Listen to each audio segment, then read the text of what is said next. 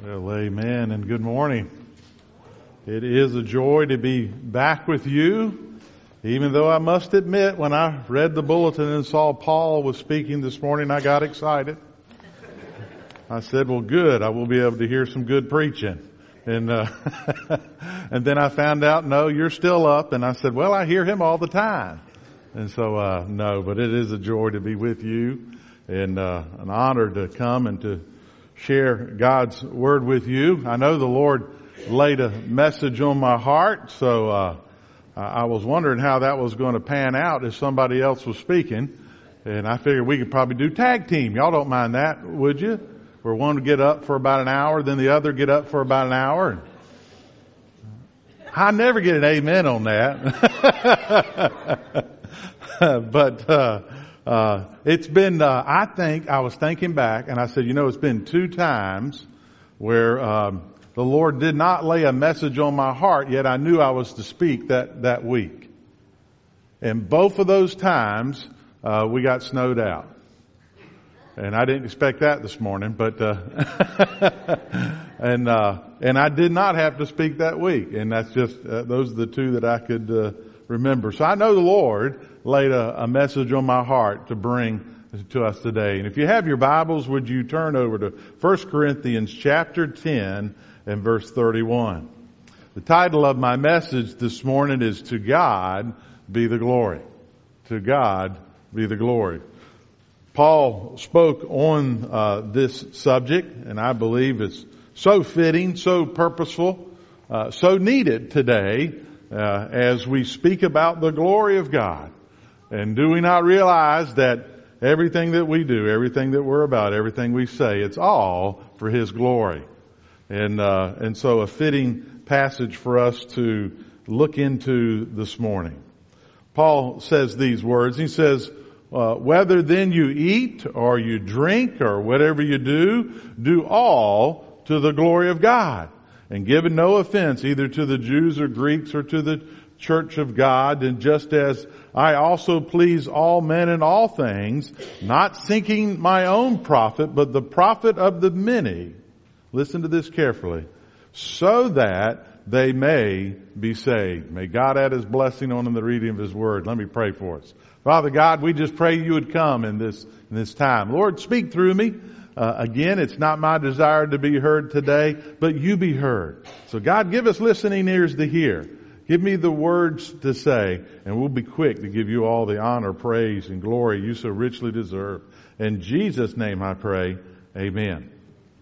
Here in this passage, Paul exhorts us to do all to the glory of God. And I think a fitting question would be, well, in the day and age we live, how can we glorify God? How can we glorify God today? So if you're taking notes, I'm going to make it easy on you today. Oftentimes I like to use acrostic or those types of things. So if you would just write down glory, G-L-O-R-Y.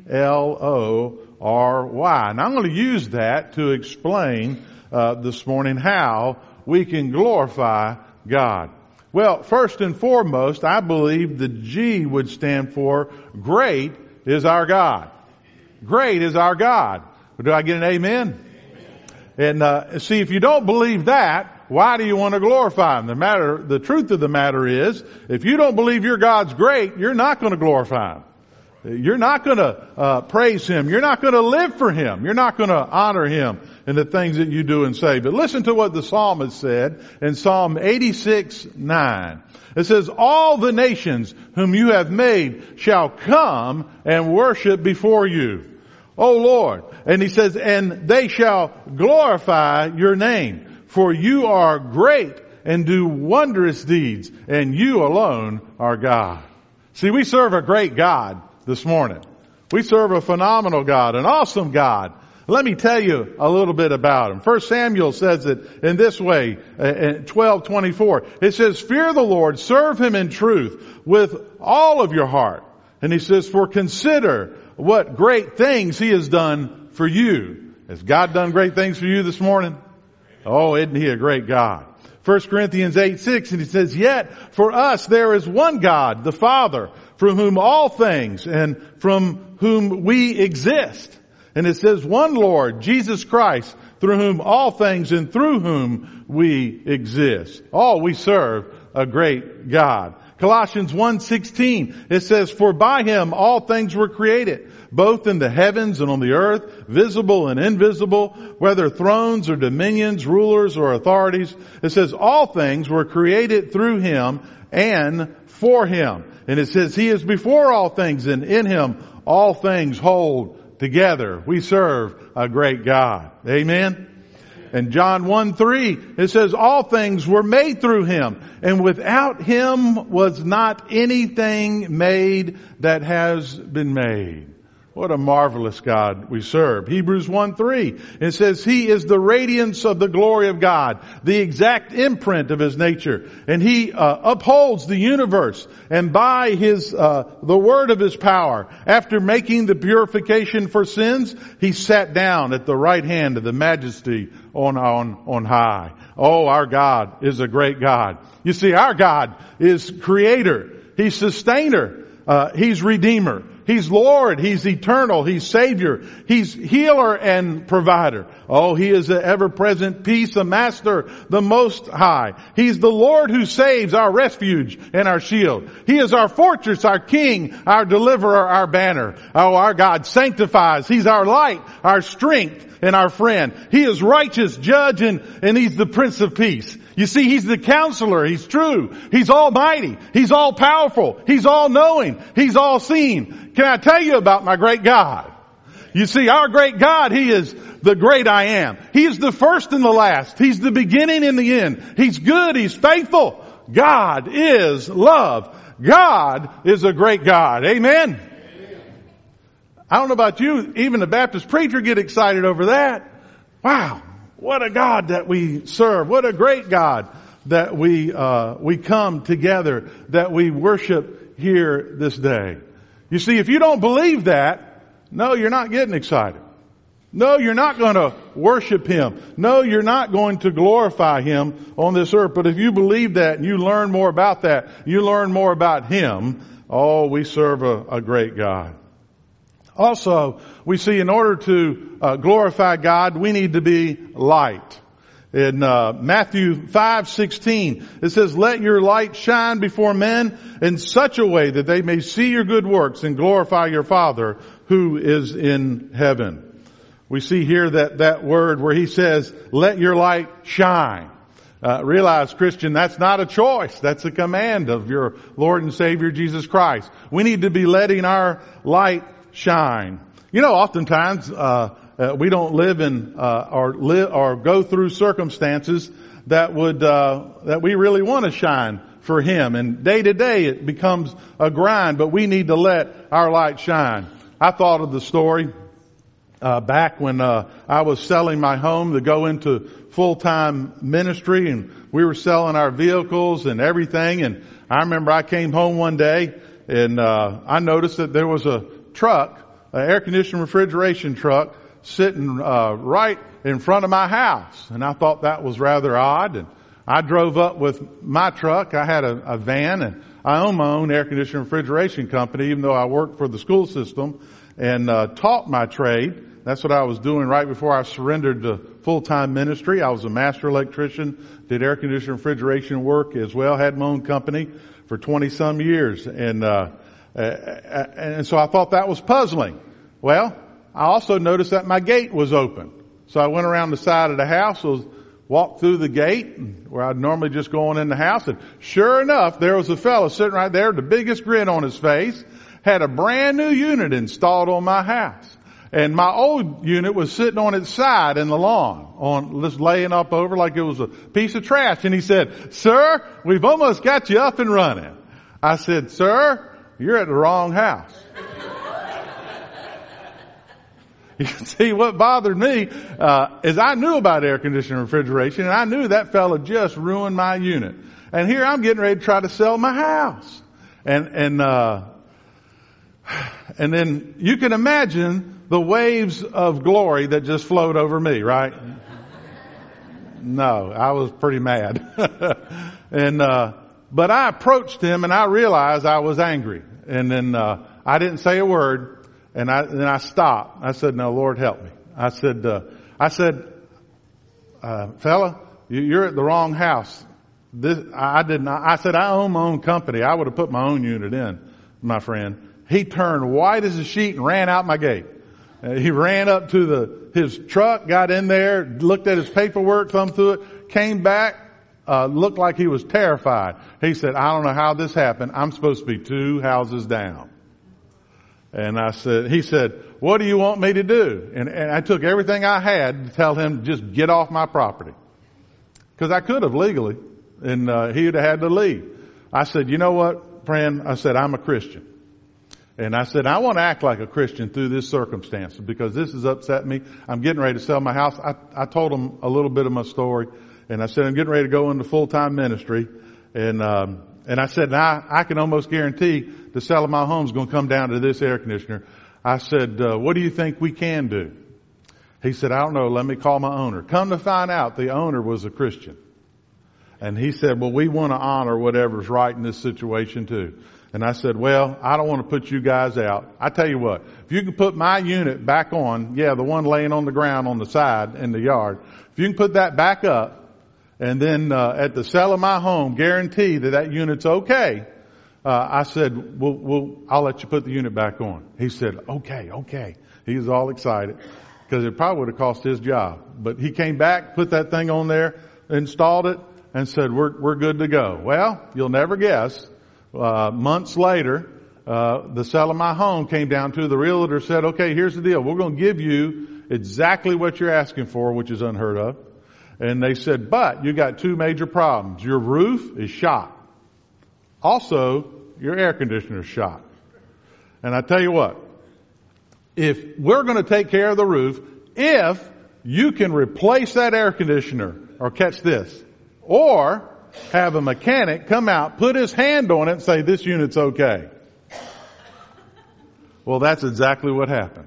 That company stood behind their word, came and put their hand on that unit, said, "This unit's okay. As a matter of fact, that suction line valve's leaking a little bit. We're going to fix that. Normally a $400 fix. We guarantee this unit's all right, though." And I sold my house.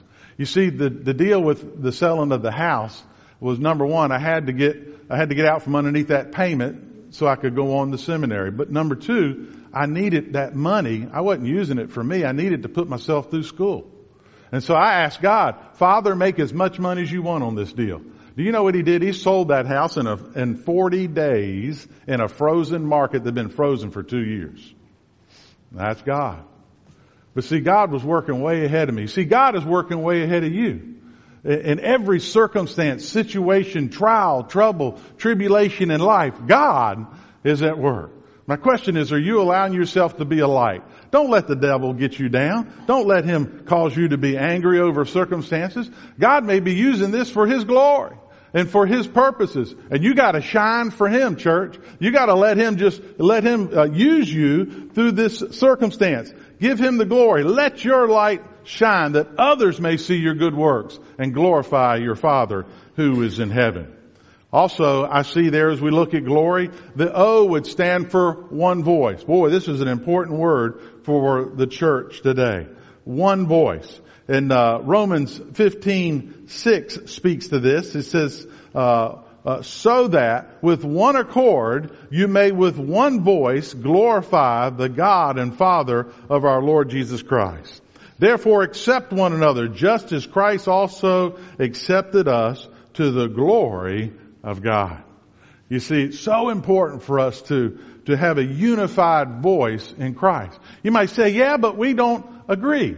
Well, let me ask you a simple question. For those of us who say we don't agree, have you ever agreed with anybody? I mean, come on, let's just be practical and honest. Sometimes we can't see eye to eye with anybody, but can you see eye to eye with God? You see, God says, "My children, look, you need to have one voice." Just think about it. If all the religious agencies and denominations, which guess what, are still growing today, and we still see church splits and divisions and things like this happening today, what would happen if all of the true Christians says, "We're uniting with one voice under Jesus Christ"? Oh, here's what I do know. If we all started living for him 100%, we could cure or eradicate poverty overnight. It'd be gone. World peace could become a predominant theme. You might say, yeah, but everybody's not a Christian. Well, I want to tell you something. If we would have one voice, and you say, well, we can't do that because we disagree. We disagree on doctrine, or we disagree on that. Well, God knew that we would disagree. But I don't know about you. There's still one word, one Bible. There's not a bunch of them.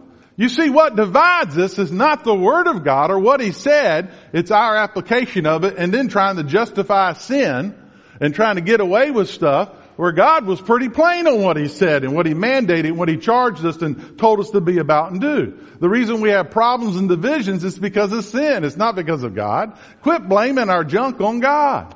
And let's get together, church. And let's focus with one mind and one accord. Now, what could God do with all of you? And this fellowship, if you were in one mind and one accord, oh, God could do great and mighty things. You know, I used to, when I was a pastor, and I think I've told you this story. I may or may not have. Y'all can stop me if I have. And did I tell the story about our church going into a global ministry? Y'all remember that story? We were a little teeny church up in the mountains, and I used to preach this. What could God do with a church that was in one mind and one accord? I said, you know, just like the Bible says, I think I'm going to hold God to His Word. I believe He can add to their number daily. You know, I was part of a move of God where God did exactly that. For 10 solid years, we saw people come to Christ out of a little country church in the mountains for 10 solid years.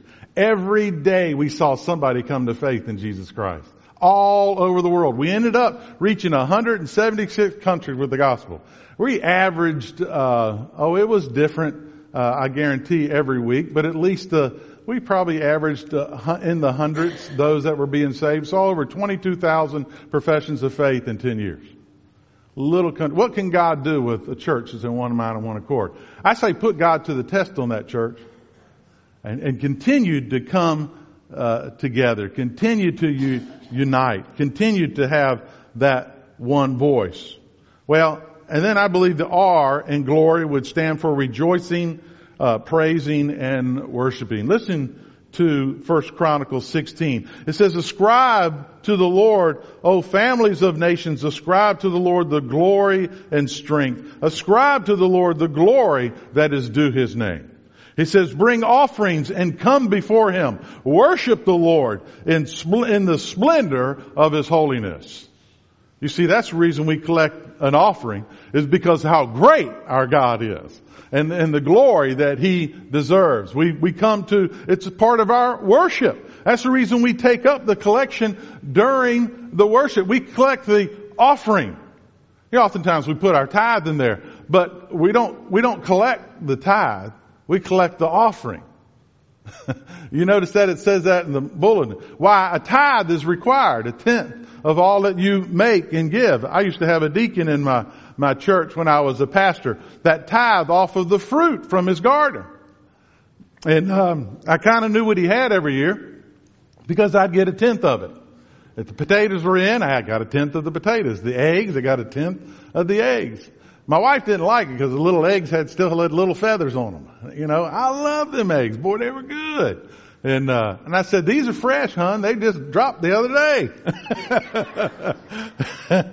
And you can't get much fresher than that. I don't know what I'm getting out of that grocery store.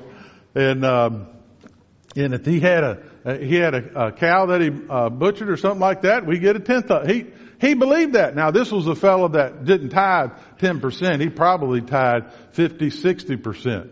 Everything that he made. His son told me when we did his funeral, he lived up to almost 100 years old. And when we did his funeral, he said, I didn't realize it, but Daddy probably gave away everything he ever had. And I said, well, here's what I do know. He's a blessed man. You see, you can't take it with you, folks. Have y'all figured that out? The only thing you're going to be able to take with you is what you gave away. Does that make sense? Trust me, you'll figure that one out. But yet, is God blessing us because we're so blessable, or is that we need to be a blessing to others? You see, we live like kings and queens here in America, but yet we need to be rejoicing. We need to be praising. We need to be worshiping. It says, "Oh, families of nations, ascribe to the Lord the glory that's due His strength, the glory that's due His name." Oh boy, we just read some of the names of God, didn't we? And the glory that He so richly deserves. That's the reason we come here and we celebrate that on Sundays, don't we? To worship Him, to praise Him. Well, why isn't the whole community in here? You know, if the whole community started showing up, you wouldn't have enough places for them, would you? You'd probably have to build 10 more churches. You might say, our community ain't that big. Yeah, it is. You'd be shocked. How many people live around here? You know? I don't know about you. I think everyone, if you inhale air today, He deserves glory. You know, He could have taxed the air. I'm just glad God wasn't a politician. Amen. He'd figure out some way to tax everything, but see, God didn't do that. He said, breathe in, breathe out. The sun shines on the evil and the good. He, you know, He blesses everyone, and you're being blessed today. And sometimes because of circumstance, we don't realize that. When you awake in the morning, you awake with a praise on your heart, and lift it unto Him and thank Him, worship Him. He's that God. Not just once a week for an hour, but every single day. And then I guarantee you're going to want to gather with your friends once a week to come and to honor and glorify Him. 2 Samuel 22, it says, "For this I will praise you, O Lord, among the nations, and sing praises to your name." Well, it's been quite obvious through this series, but as we've used that acrostic for glory, is that great is the God and light and one voice and rejoicing. But also the why, I believe the why would stand for you. You are to glorify God in your body. As we turn our attention back to the passage here, and Paul spoke in Corinthians, you know, he spoke to this end. But Paul spoke much earlier, if you turn a few pages over in 1 Corinthians 6. Listen to what he said. It says, "For you've been bought with a price, therefore glorify God in your body." Paul was trying to set this stage for them to understand these simple facts about an almighty, holy, awesome, and wonderful God. See, if you look at there in 1 Corinthians 6 and verse 20, he makes that very clear. But what is he talking about? And if you back up into this text, he's talking about that there really is, he's talking about life. Look at verse 12. He says, "All things are lawful for me, but not all things are profitable. All things are lawful to me, but not all will be mastered at any time." It says, "Food for the stomach is good for food, but God will do away with both of them. Yet your body is not for immortality, but for the Lord. And the Lord is for the body." Do you realize you were created to please and honor and glorify God? And not just for a lifetime, but for an eternity. That was your purpose. That was for the very reason for your being. But when we look in the world, what are we doing? We realize that most of what we do is it glorifies us. We make life all about us. And if we're not happy, nobody's happy. But wait a minute, that doesn't align with the Word of God. Well, how can I do all of these things? How can I make sure that I'm doing all of these things? Well, you only can do all of these things through Jesus. See, if you're trying to glorify God and honor Him and be the light and be one voice and worship Him, I'm telling you one thing, you'll never do it unless you're saved. But see, if you are saved, Philippians 4:13 says, "I can do how many things through Him who strengthens me?" All. There's nothing you can't do if Jesus is living in and through your life. See, only with the help of Jesus can I do all to glorify God. But this morning, if you're not saved, listen to this carefully. If you do not know Him, Paul spoke to that in Romans 3:23. He says, "For all have sinned and fall short of the" what? The glory. The glory. Did that passage ever make sense to you? Well, I hope it makes a little more sense today as we've talked about the glory of God. See, that's what we fall short to, not our misgiving deeds or our sins, but the glory of God. Well, you say, "Well, Chuck, we'll never measure up to that." Amen. That's the reason Jesus sent His only begotten Son to measure up for us, to give His life, that we might have life eternal. Have you given your heart to Him? If you have, He's changed your heart. If He's changed your heart, you're going to want to do right by Him. It doesn't mean we don't make mistakes or we blow it from time to time, but we ask for forgiveness and we get back on that track and we serve Him, we honor Him, we glorify Him. Are you doing all to glorify Him? Why is this so important as I wrap this message up? Well, let's go back to our text where we began this morning, and let's end with that. Look at 1 Corinthians 10. Look right there at verse 31. And he's reflecting on this thought, and I encourage you to go back and really read all of chapter 10. But he goes on further, and he starts speaking about a life that is full of glory, and he starts talking about what's going to happen when that's happening in your life. He says, give no one offense either of Jews or Greeks or to the church of God. So he kind of outlines for you. It doesn't matter what culture, where you're coming from. Don't give any of them offense. Don't have anything that stands between you. He says, just as I also please all men in all things. Why did Paul do that? Why did Paul even say at another place that I become all things to all people? Paul had a missionary strategy, didn't he? He had a missional heartbeat and mindset. And what was always on his heart?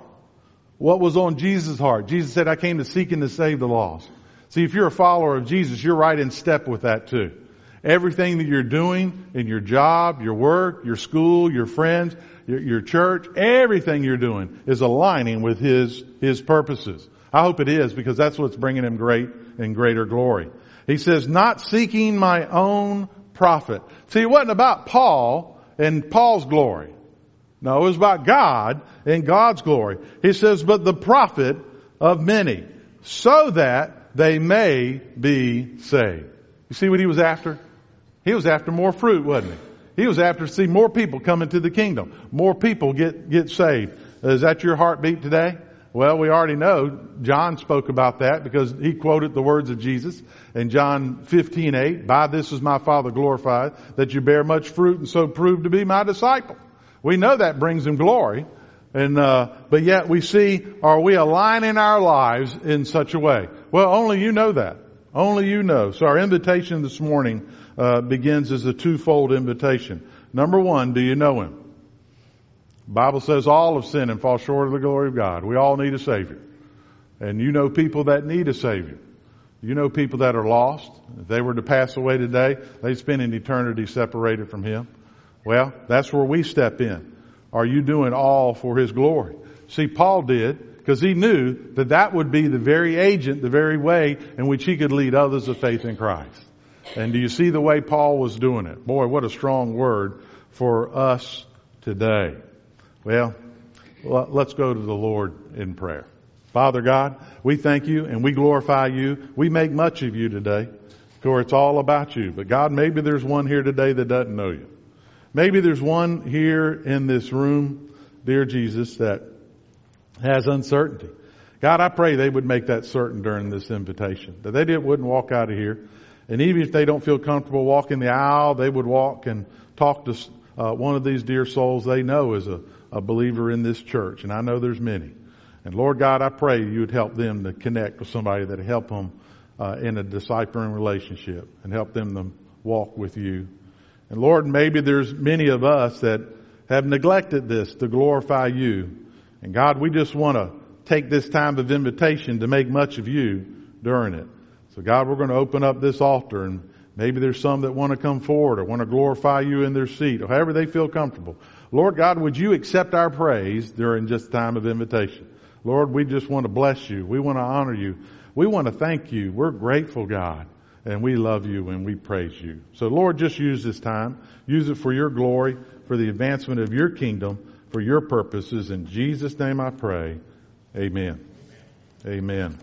Well, our hymn of invitation is hymn number 290, and the words will be on the screen. It says, I am Thine, O Lord. Would you stand and sing? And as the Lord leads, I invite you to come. I'll be up front to receive.